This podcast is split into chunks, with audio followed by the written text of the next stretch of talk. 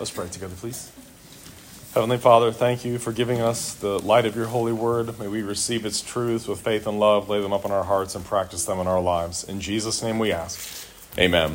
Please take your Bibles and turn to Genesis chapter 2, verses 18 through 25. Genesis chapter 2, verses 18 through 25 is our scripture reading, and we'll walk through this great text of Scripture. Much needed in our time, for sure. Genesis chapter 2, verses 18 through 25. This is God's Word. Then the Lord God said, It is not good for the man to be alone. I will make him a helper suitable for him. Out of the ground, the Lord God formed every beast of the field and every bird of the sky and brought them to the man to see what he would call them. and whenever the man called a living creature, that was its name. The man gave names to all the cattle, and to the birds of the sky, and to every beast of the field. But for Adam there was not found a helper suitable for him. So the Lord God caused a deep sleep to fall upon the man, and he slept. Then he took one of his ribs and closed up the flesh at that place. The Lord God fashioned into a woman the rib which he had taken from the man, and brought her to the man. The man said, This is now bone of my bones and flesh of my flesh. She shall be called woman because she was taken out of man. For this reason, a man shall leave his father and his mother and be joined to his wife, and they shall become one flesh. And the man and his wife were both naked and were not ashamed. May God bless the reading of his holy word. I've given you an outline there in your bulletin, a four point outline if you'd like to follow along that way. Uh, also, on the back of your bulletin, I just was kind of sitting down thinking about the, the ways that we need to disciple our young people uh, to be uh, men or to be women. And I was thinking about every uh, specific passage of scripture that I could possibly think of. They're all listed there, and I would encourage you uh, to go over those um, with your kids uh, at least once a week for the rest of their natural lives so that they understand all of that. And you can uh, tell them to call me if they have a problem with that. So, point number one discipling men to be men and women to be women. The immorality crisis and the adultery crisis that we are now facing is primarily because the art of godly marriage has been lost on generation after generation of people. Cultures that are obsessed with self, as America is, will never do very well with marriage. Godly marriage requires and demands that we learn to be unselfish, and I don't think I've ever heard of or studied a culture that has more to learn about unselfishness and self sacrifice than America in 2024. And so, when all else fails, and it has failed, it helps to go back to the simple, glorious, beautiful passages of divine scripture to see what human companionship, love, and marriage and family are supposed to be about. And if we would keep the seventh commandment, you shall not commit adultery, we've got to understand biblical love and marriage. And every couple that I've ever done pre-marriage counseling for has heard the same stuff from Scripture. In that opening meeting, many of you probably remember this. We just sat down and got our Bibles out and did Bible study for an hour. Now, while there's many wonderful books out there on marriage that are very worth reading, uh, for example, The Intimate Marriage by R.C. Sproul is a classic. The Complete Husband by Lou Priolo. The men of this church have been reading that together. Living in a Godly Marriage by Joel Beeke. And there are many, many more great books. But they all go back to the same basic passages of Scripture, which you can read in their entirety in a matter of minutes. You see, it can take us hundreds of pages to exposit and get all that is out of these great passages through our thick skulls into our hearts. But we need to understand that God's law prohibits adultery. That's one of the basic biblical passages, and you can read that in, in le- less than two seconds. You shall not commit adultery. The world around us swims in unrepentant adultery all day, every day. We must labor to keep ourselves unspotted from that sin. James 1:27 Pure and undefiled religion before God and the Father is this visit orphans and widows in their distress and keep yourself unspotted from the world. Let all of us, married and unmarried, widows, young children, singles, Let us labor to keep ourselves unspotted from the world. And that Greek word unspotted, aspilos, means without spot and unstained. So we want our thinking about this topic, about adultery and about marriage, to be unstained, to be unspotted, to be a pure white garment that's purely biblical. You want to have a happy marriage? Please hear me then. You definitely want to keep yourself unspotted and unstained by the godless and self destructive and self centered and feministic world, worldliness that we're all swimming in on a daily basis. Go back to the key text of Scripture on the roles of men and women and then read them slowly, carefully, methodically. And I've got a bunch of them listed here, and I decided to turn into thoughts for Sabbath meditation for you. I'm not going to go over all of them here again, but please read through that list. They're basic passages, but if you have sons, you need to make sure they understand both passages the ones about women and the ones about men. God has given us very distinct instructions, and you live in a society and a church culture that's trying to erase those differences. If we're going to get marriage right and not commit adultery, we have to get being a man right and being a woman right. The modern world has largely discarded all that the Creator has said on those matters, and because of that, people are pretty miserable. You think people are really happy today with all the new ideas? Finally, Genesis 2 18 to 25. It's so key, it's so critical, it's so essential to life, it's essential for marriage, it's essential for society. It, it, that, its importance cannot be overstated. What is said in these, this little block of text. Jesus quotes this passage twice in the Gospels. Paul quotes it in Ephesians chapter 5. The great Protestant Reformation, when that happened, it also keyed in on this passage as it became so foundational to getting rid of monastic cloisters and convents and bringing the blessings of godly marriage and family back to the table for consideration. Marriage was not and is not a necessary evil. And I remembered from my seminary training that Augustine himself did not understand this. And so I actually have a, a, theological encyclopedia. It's called Augustine Through the Ages. And I read the article, Augustine's View of Sex. It was really depressing.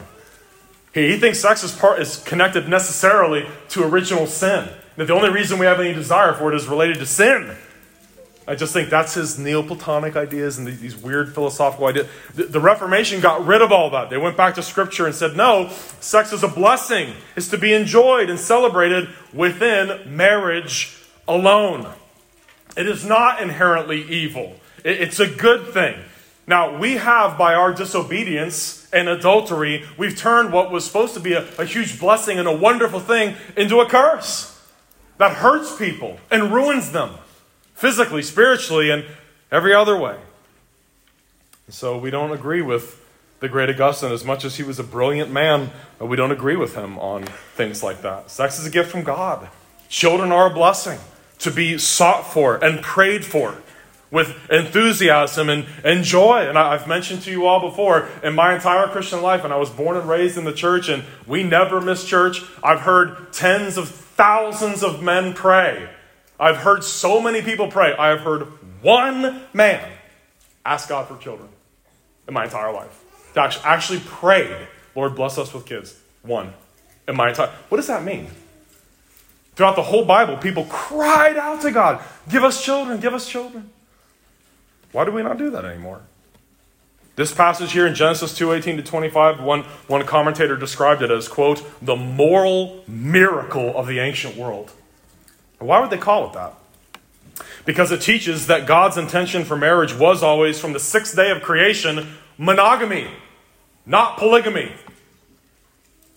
And that was written at a time by the hand of Moses, by the guidance of the Holy Spirit, when polygamy was the order of the day, monogamy was unheard of. The Pharaoh Ramesses the Great, he received his first harem at age 15. He was given a harem of women when he was 15 years old. He fathered more than 100 children from all these women. And then you enter into that world, this divine creator, Yahweh, Jehovah, who destroyed Egypt through Moses with no battles and brought them out of that place and destroyed all of Egypt's gods. The one creator of the whole universe, the one who is real, actually intended for every man on earth to be married to and to have sexual relations with one woman for life. In a culture where pharaohs were given harems when they were young teenagers, every time I hear the ignorant, the evil, the erring, and the wicked say, oh, the Bible, the Bible's oppressive towards women, I just shudder. I shudder to hear that.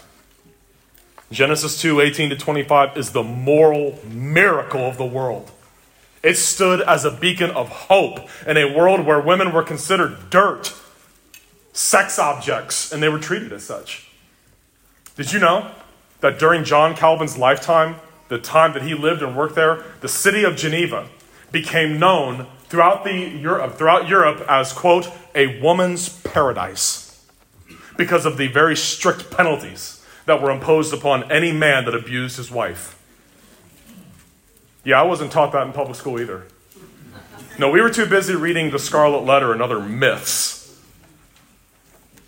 Johannes Oecolampadius, a German reformer that uh, you probably haven't heard of him. I had to work on that pronunciation, by the way. Johannes Oecolampadius. He, he said this, listen to this quote. This is in 1539. As they're recovering the biblical vision of marriage and family, he says, God wished to form the woman, Eve, to be man's companion, so that there should be the most intimate closeness and friendship between the man and the woman. So he took her out of Adam's side, sending sleep on Adam beforehand. It is necessary here that we bid farewell to our reason and let the story be the story. For the God who made all things, it was most easy to remove a rib and to put flesh upon it.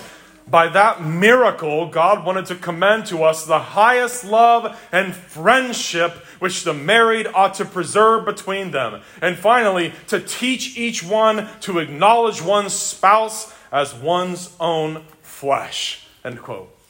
See what happens when you discard the unbiblical philosophies and just go back to the text. Here you have a guy, this German reformer, he's going phrase by phrase through this little block of text here, and wow, God wants us to be the closest of friends and companions. You see what happens if you just discard the unbiblical ideas and go back to the text? What's so remarkable about walking through this passage, going through it slowly, is God's generosity and God's loving heart toward Adam and later to Eve. God is giving because he chooses to love freely and abundantly. Even as fallen sinners, when we love someone, we delight to give to them, don't we? We want to give things to them. We want to give of ourselves, our time to them. We give things to them, we give ourselves, our hearts to people that we love. Even Jesus said about sinful people, Matthew 7 11, if you then, being evil, know how to give good gifts to your children, how much more will your Father who is in heaven give good things to those who ask him? Here, God shows his superabundance by not only giving a helper to Adam, but by giving Adam and Eve, or Adam to Eve, to be her friend, to be her spiritual leader, and to be her teacher. God gives Adam a wife, one wife, one woman to knit his body and his soul to, to walk hand in hand with, and to worship God with. God knew that man needs a friend, a special close friend who corresponded to him emotionally and physically. God provides and God gives because God loves. Is this not exactly what God did for sinners in Christ? God so loved the world, and in this way he loved the world that he gave. He gave his son. God loves mankind. He gave a man a wife. Our great Westminster Confession of Faith says this on marriage Marriage was ordained for the mutual help of husband and wife Man and wife are gifts of God to one another to be a support and encouragement, a friend and a companion.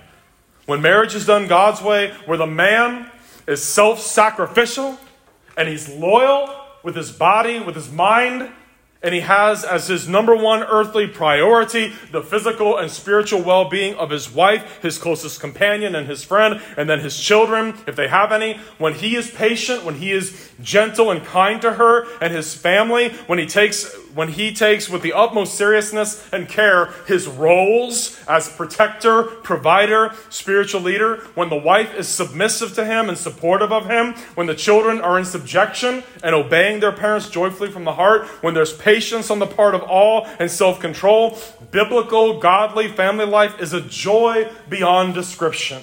It's a sanctuary of joy and happiness that can be such a powerful shield against all that grieves and troubles us in both ourselves and in the world around us.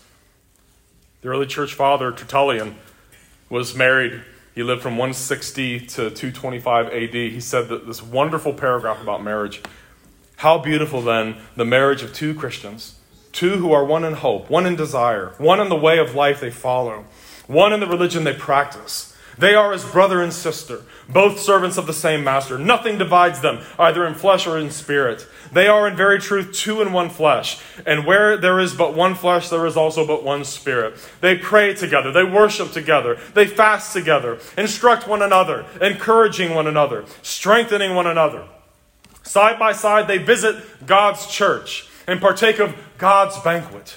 Side by side, they face difficulties and persecution, share their consolations. They have no secrets from one another. They never shun each other's company. They never bring sorrow to each other's hearts. End quote. I think Tertullian had a good marriage. How sad and devastating it is to consider the heartache and pain people have experienced due to marriage because of the entrance of sin into this world and into our hearts as God's image bearers. But on this day, on the sixth day of creation, what we read here in this passage, such was not the case. What joy, love, acceptance, peace filled the hearts of Adam and Eve when they embraced one another for the very first time. Can you imagine that? The very first time they reached out and took each other by the hand and experienced that companionship. Here's someone, they're the opposite of me, my close companion, my friend, in perfect communion, perfect fellowship with one another, created as perfect complements to each other with hearts full of God, a beautiful world before their eyes, and a trusted friend by their side? Was there anything that they could not do for God? What a day it was to have a, a perfect marriage for even a short time. So let's walk through the passage here. Look at verse 18. This next point I've titled, It Is Not Good. Verse 18 Then the Lord God said, It is not good for man, the man to be alone. I will make him a helper suitable for him. Okay, stop there. God had pronounced the things he created to be good six times in Genesis 1. And then at the end, he surveyed all that he had created and pronounced it to be very good. And you know what? That included Adam. Adam was very good.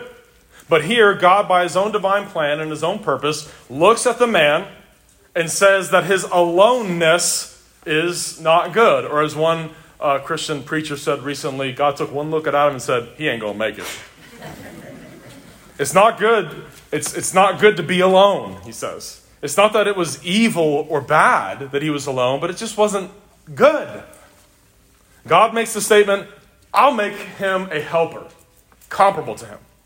That Hebrew word, ezer, helper, comparable to him. That word comparable is the Hebrew term neged. It means that which is opposite, that which corresponds. The helper that God was going to make would be the opposite of Adam. He, she would be the opposite of him emotionally and physically. She would complement him in that way. And what follows is, uh, in the narrative is just remarkable. Be- before God makes this helper for Adam, he first has Adam name every kind of animal on land. How you like that for a day's work?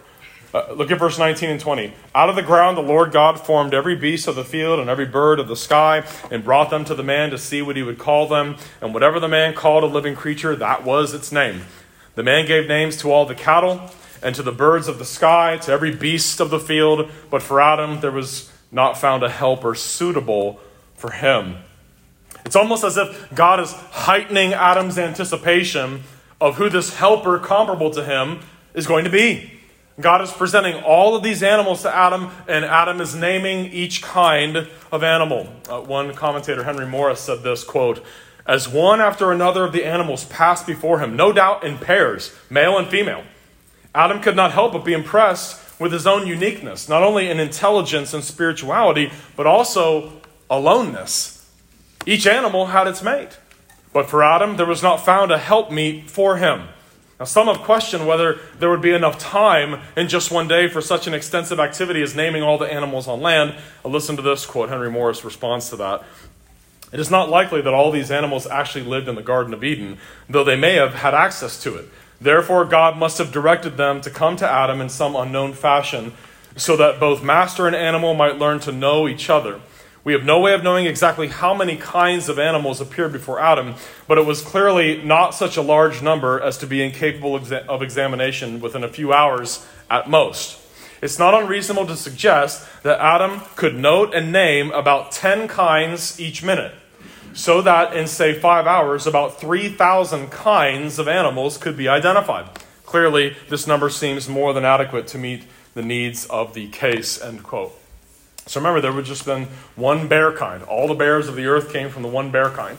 And all the horses of the earth came from one horse kind. All the dogs of the earth, from the Chihuahua to the Great Dane, even though they didn't exist yet, all, all came from the one dog kind and the cat kind. So there's not millions of, of kinds of animals, there's just a few kinds and they, they, they speciate. Adam was well aware that God was going to make a helper for him. Adam would have seen the animals having mates. Remember, the animals had already been commanded by God, be fruitful and multiply. And they couldn't have done that unless their male and female counterparts were already there. So they already had their corresponding gender mates with which to be fruitful and multiply. However, please listen, male animals are never said to have helpers. They simply have mates. All Adam knew was that God was going to make him a helper comparable to him. And he must have been anticipating meeting her with great joy. And by the way, when, when dogs mate, when cats mate, when, when the various kinds of animals mate, they're not mating with, with a, a, a corresponding part of them that was taken out of one of their ribs. That's unique to us. The, the relationship that, that the married man and woman have with each other is totally unique in the entire created cosmos. It has no analog at all in the animal kingdom. God brings a very large number of animals to Adam and he names them, and it's clear from the last sentence of verse 20 Adam was looking and waiting with bated breath to meet his helper. Look at the last sentence of verse 20. But for Adam, there was not found a helper suitable for him. And here we have the repetition of that, that term, suitable or comparable, which means opposite corresponding to. Okay? You can't marry a mirror image of yourself. You can only marry someone who is opposite of you. And it's vital that we understand that the woman God was about to create would be one that corresponded to Adam, not just physically, but also emotionally and spiritually. Only a woman will be a suitable, comparable, complementary helper to Adam. So look at point three there, verse 21 to 23. So the Lord God caused a deep sleep to fall upon the man, and he slept. Then he took one of his ribs and closed up the flesh in that place. The Lord God fashioned into a woman the rib which he had taken from the man and brought her to the man. The man said, This is now bone of my bone and flesh of my flesh. She shall be called woman because she was taken out of man. Now we must be careful not to view this operation here as in any way similar to what we experience with surgery today. There, there was no recovery time, there was no IV drip or post surgery nausea due to anesthetic. Adam was simply put to sleep by God, and God takes out one of his ribs and then closes up the place that he made. Now, this is still in an unfallen world, so there, there was no pain, there was no danger in this at all. All this had been meticulously planned by God for the purpose of giving this precious gift to Adam. Remember, God, because He loves, He gives. He gives gifts to His people a wife, a friend, a companion, a helper. God heightened the anticipation for Adam. Based upon what Adam exclaims in verse 23, it seems clear God told Adam directly what he was about to do. Adam knew that one of his ribs had been taken out and had been built into this woman.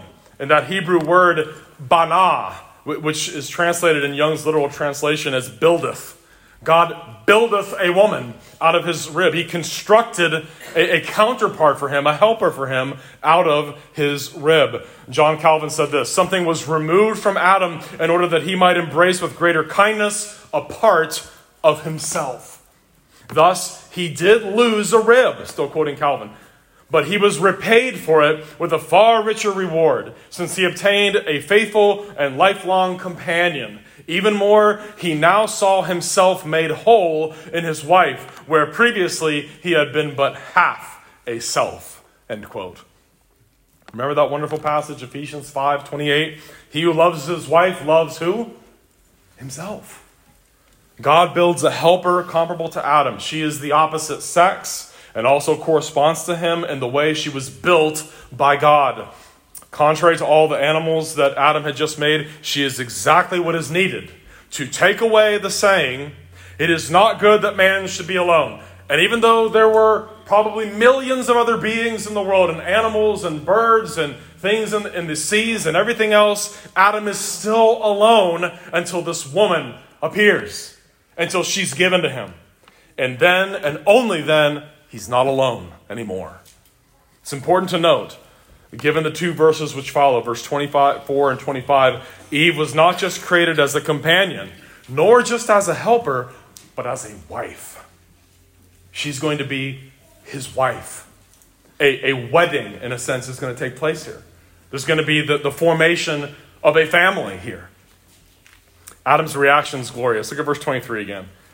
The man takes one look at her. The man says, this is now bone of my bone and flesh of my flesh. She shall be called woman, which in Hebrew is Isha, because she was taken out of man, which is the Hebrew word Ish. Adam is unable to contain his delight.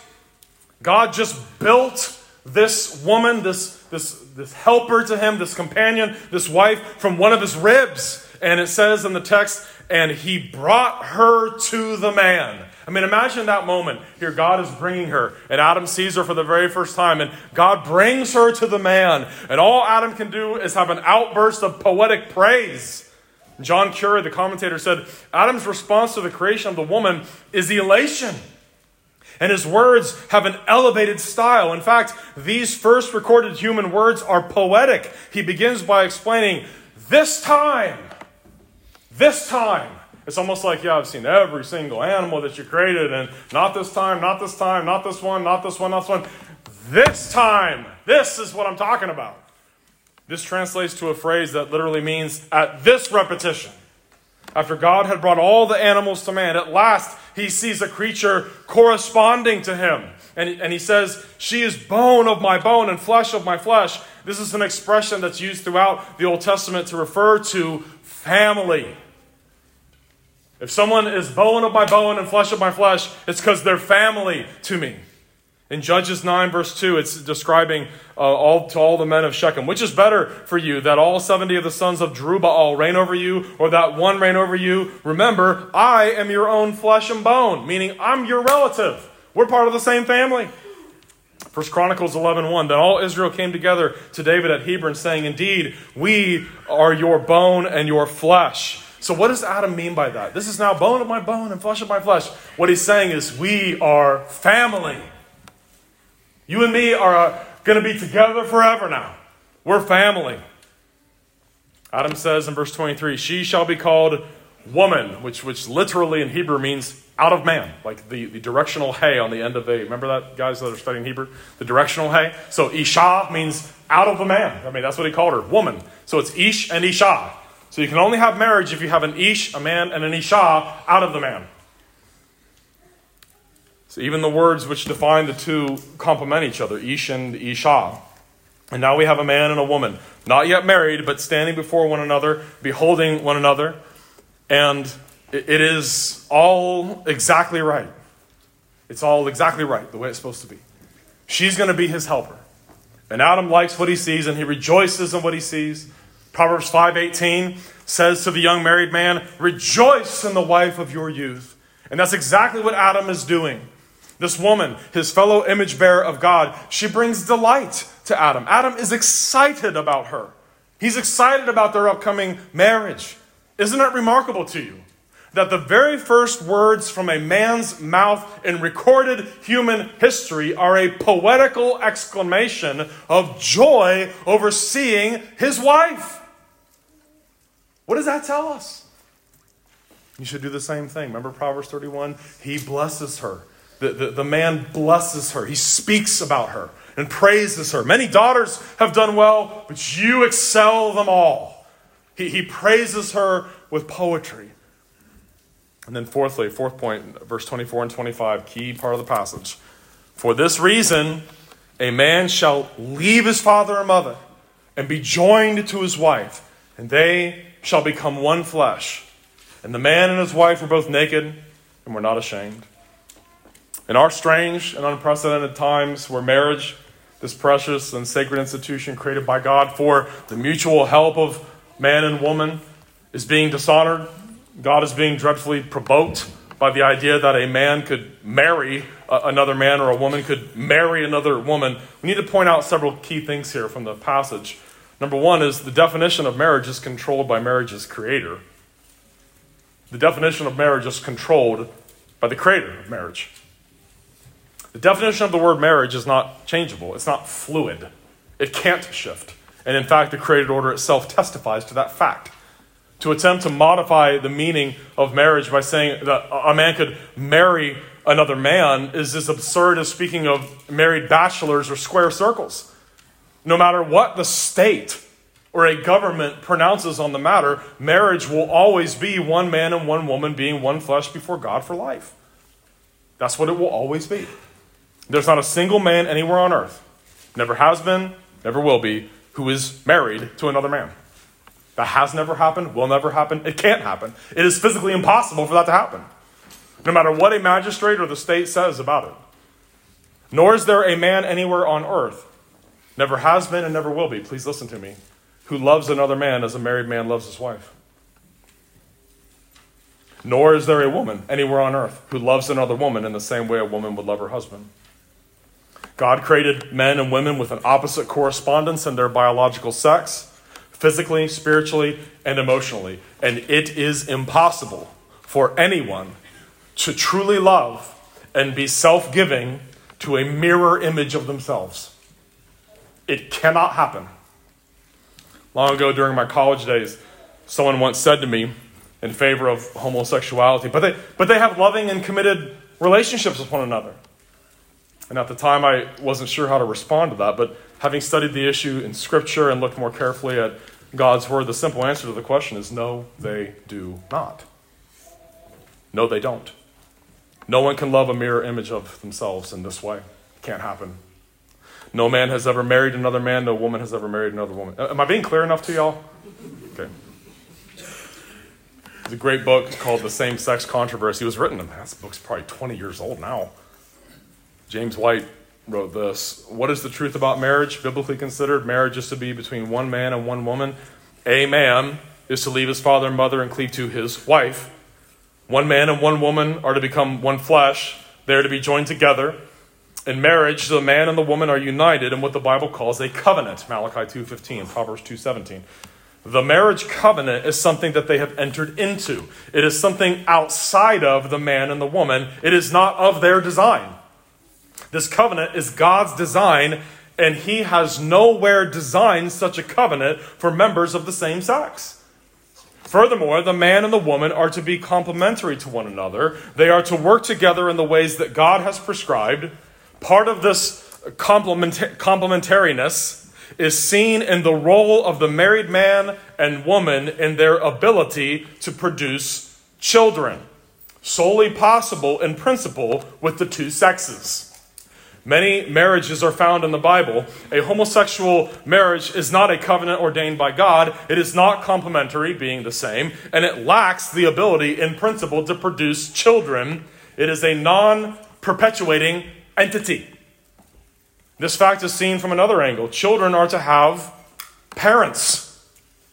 And in the Bible, these are called father and mother. And everybody here whether you've ever met them or not, has a father and a mother. Right? Now, I'm sure that there's men somewhere in America that are really whining and fussing, they want to have a baby, but it's not going to happen. White says every instance of marriage in the Bible is heterosexual because no homosexual union can be considered a marriage. Every time divorce comes up in Scripture, the dissolution of a marriage between persons is, is mentioned in the Bible. It is between a man and a woman, end quote. Now, there are several important and indisputable conclusions that we have to draw from Genesis 2 24 to 25 uh, about marriage as created by God. The first thing, and as I said, this was the moral miracle of the ancient world marriage is monogamous. Each man has only one wife. That was just unheard of. When Moses wrote that, by the divine guidance of the Holy Spirit, that in the original creation on the sixth day, God made a man, and he didn't take half of his rib cage out and make him a harem. He took one rib out and made him a wife. And the two become one flesh, not the 10 or the 20 or whatever, but two. God's intention for marriage was monogamy, loyalty, faithfulness for life. A man shall leave his father and mother, be joined to his wife, his Isha, singular. God wants a one woman man and a one man woman.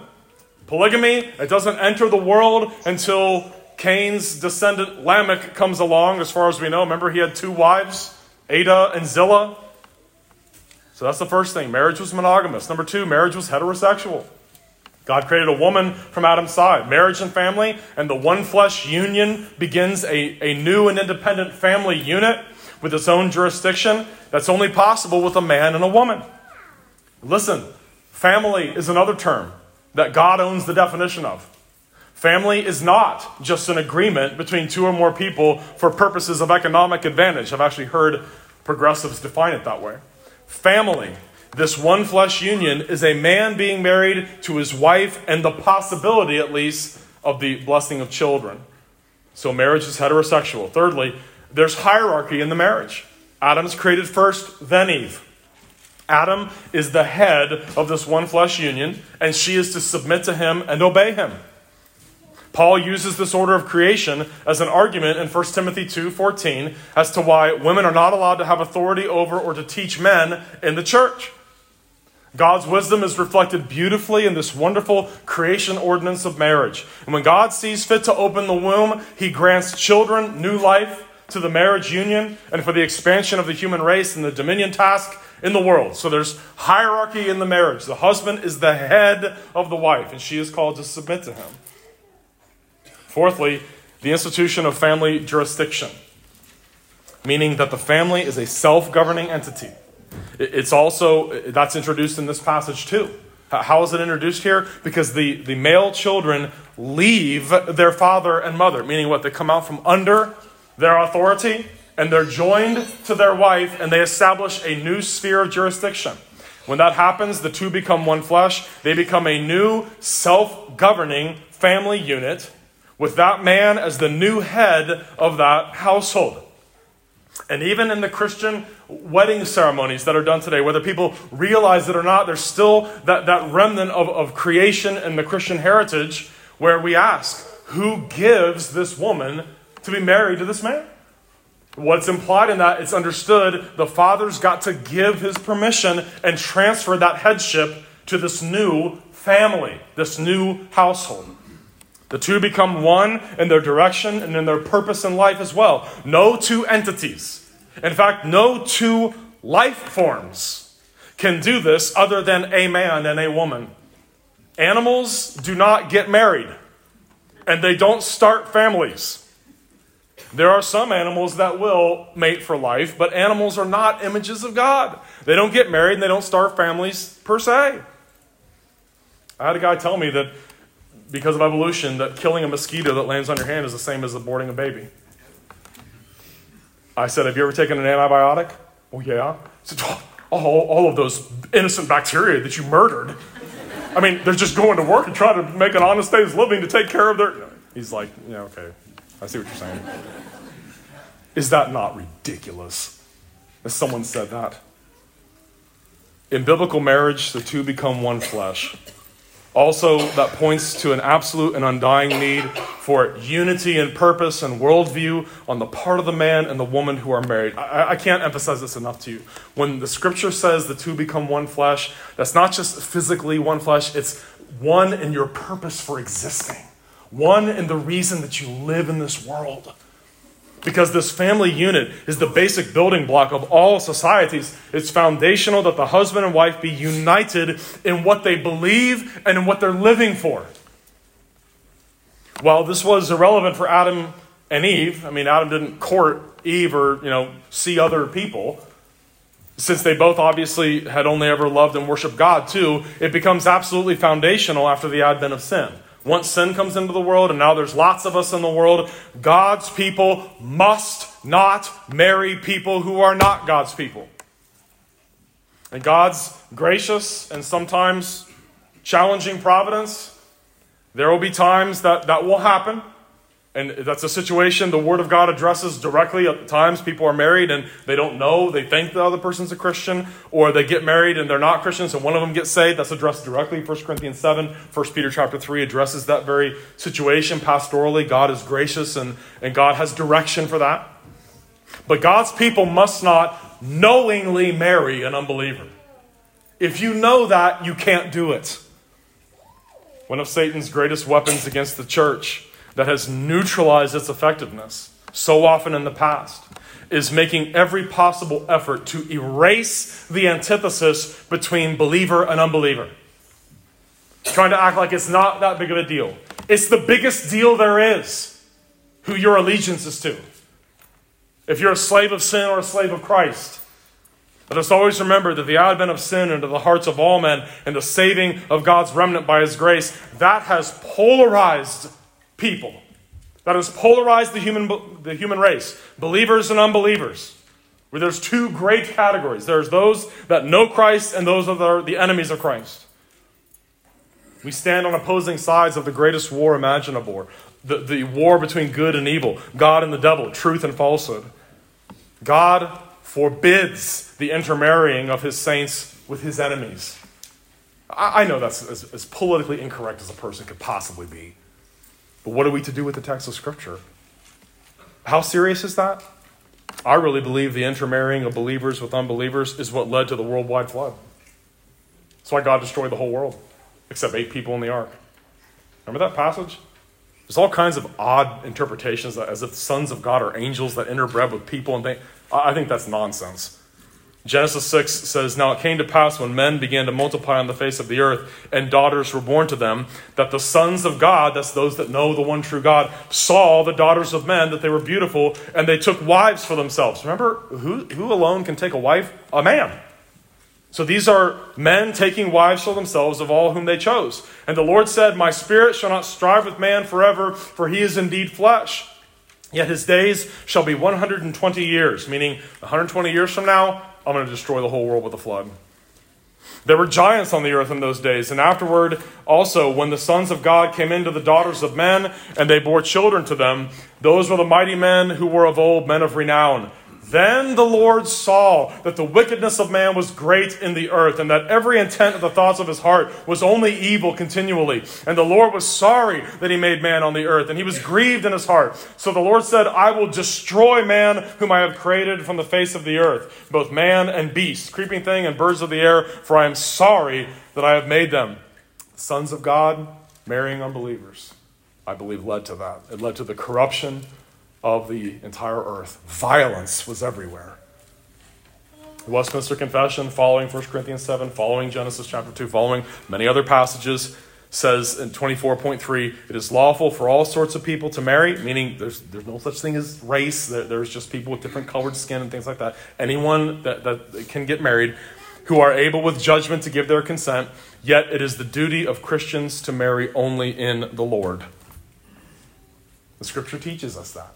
2 Corinthians 6:14 Do not be unequally yoked together with unbelievers. For what fellowship has righteousness with lawlessness? What communion has light with darkness? What accord has Christ with Belial? What part has a believer with an unbeliever? 1 Corinthians 7:39 A wife is bound by law as long as her husband lives, but if her husband dies, she is at liberty to be married to whom she wishes, only in the Lord.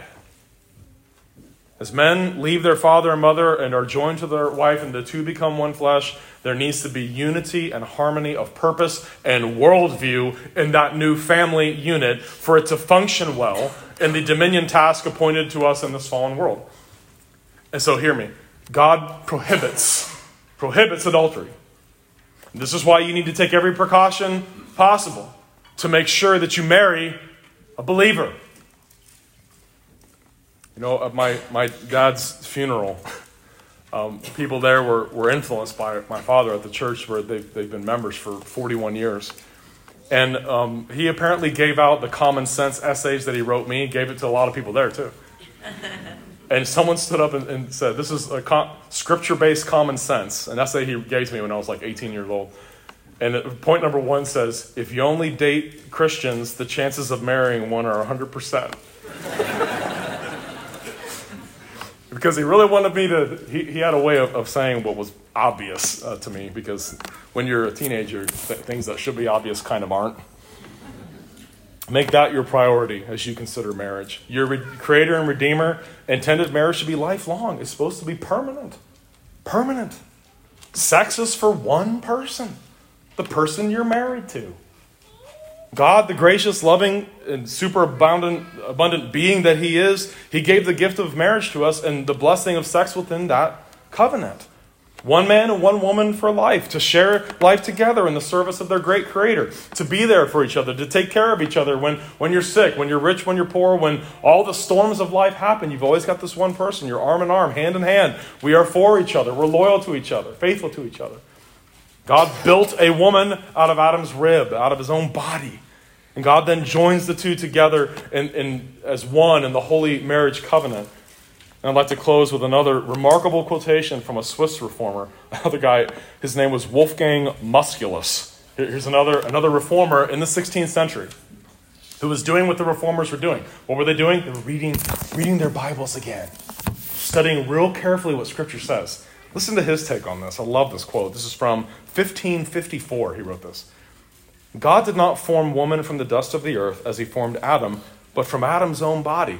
Isn't that a great insight? I never, I never noticed that until I read that. Yeah, God made Adam out of the dust, but what, he didn't take more dust and make her. He took her out of his own body. And even then, not from a lock of hair or a patch of skin, but from his flesh and bone. He took her from the innermost part of the man because he formed her to be united to him. Who does not see that God wishes the man and the woman to be bound together rightly and to embrace one another in mutual love? To be sure, he joined every kind of animal in pairs, but of none do we read that they take females that have sprung from their own flesh. Rather, rather for the animals, it was enough that they should have the same bodily form, similar in appearance, but difference in sex. Here, however, there appears the unique relationship of having the same flesh Indeed, the very same, on account of which the apostle says, He who loves his wife loves himself. Ephesians 5.18. After all, no one ever hated his own body, but he feeds and cares for it. So Wolfgang Musculus was reading Ephesians too. He goes on, note also that when God wished to form the woman from Adam's own body, he took her to he took her to be formed not just from any part of Adam, but from his side.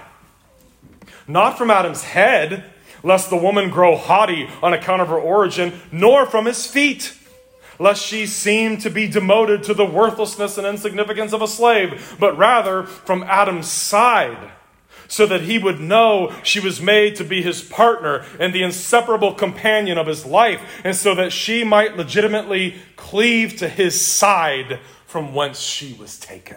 End quote. Not awesome. Just go back to the text real carefully, phrase by phrase, work through that. Everything in there is filled with meaning for us to keep in our hearts. So I ask the question again What is required in the seventh commandment? Seventh commandment requires the preservation of our own and our neighbor's chastity in heart, speech, and behavior. What is forbidden in the seventh commandment? The seventh commandment forbids all unchaste thoughts, words, and actions.